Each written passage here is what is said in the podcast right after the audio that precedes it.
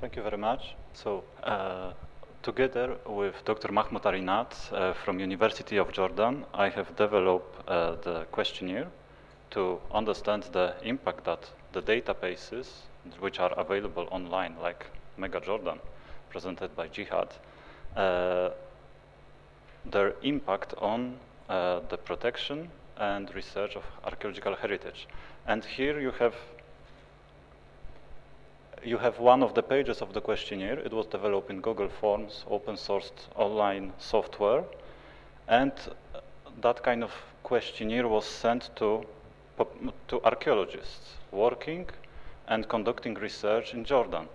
Uh, so this was our target population and according to our estimations and informations that we got uh, from the Department of Antiquities, this target population is about 1,000 archaeologists foreigners and Jordanians as well.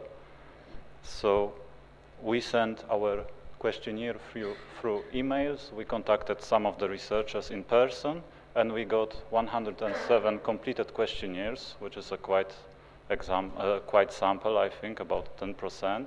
And I would like to thank all of the archaeologists and researchers who completed the questionnaire here, and all of them who participated in creating of this questionnaire.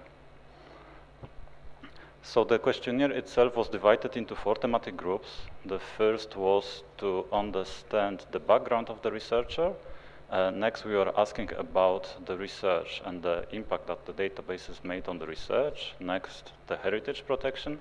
And at the end, we were asking about improvements, if they are needed to the databases, and if they are, what they should be.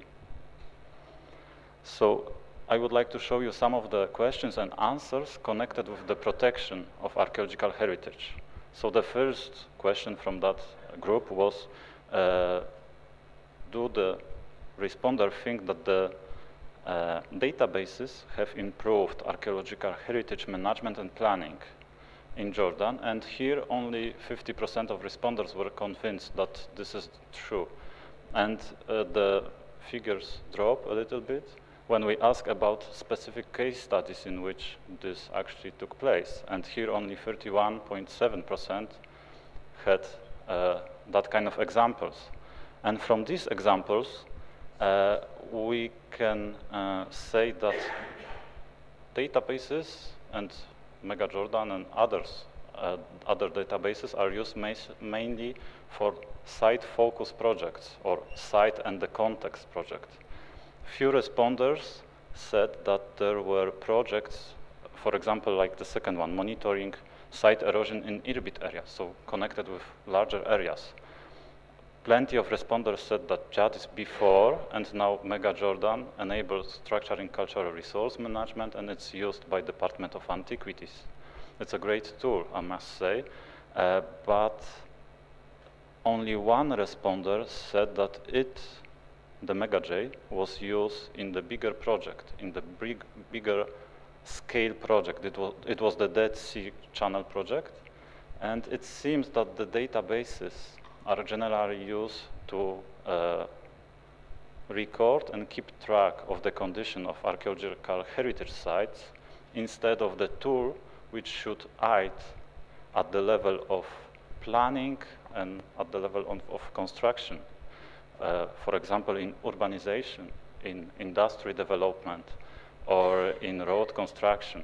So with this, uh, maybe a little bit sad conclusion, I would like to finish, and I would be interested in hearing your comments on that. Thank you very much.